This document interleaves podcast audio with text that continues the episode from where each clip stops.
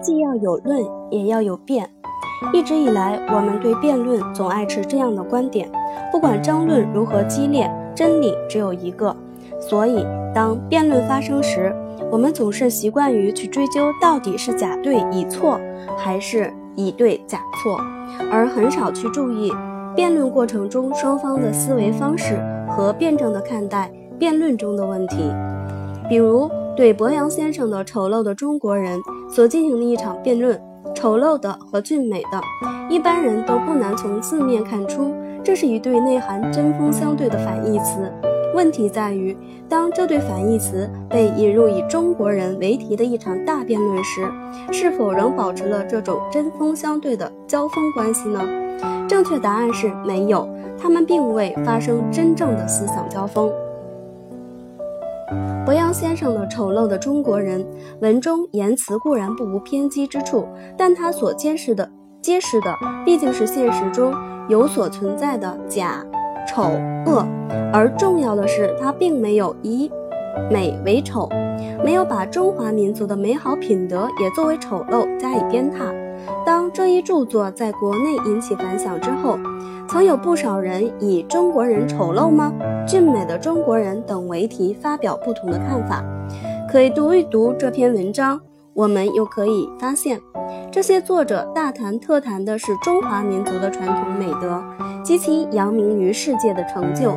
而且重要的是，他们也同样没有以丑为美，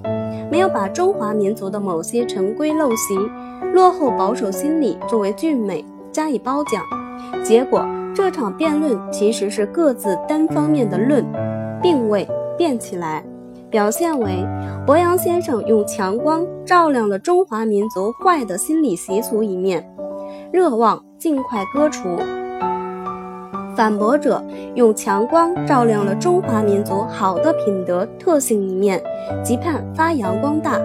双方所论的看起来是同一命题中国人，但其实是同一命题下的两个分命题中国人优点和缺点两个方面。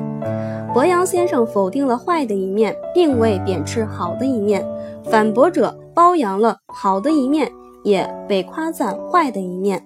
二者之间其实存在着一条清晰的分界线。分析这场论争，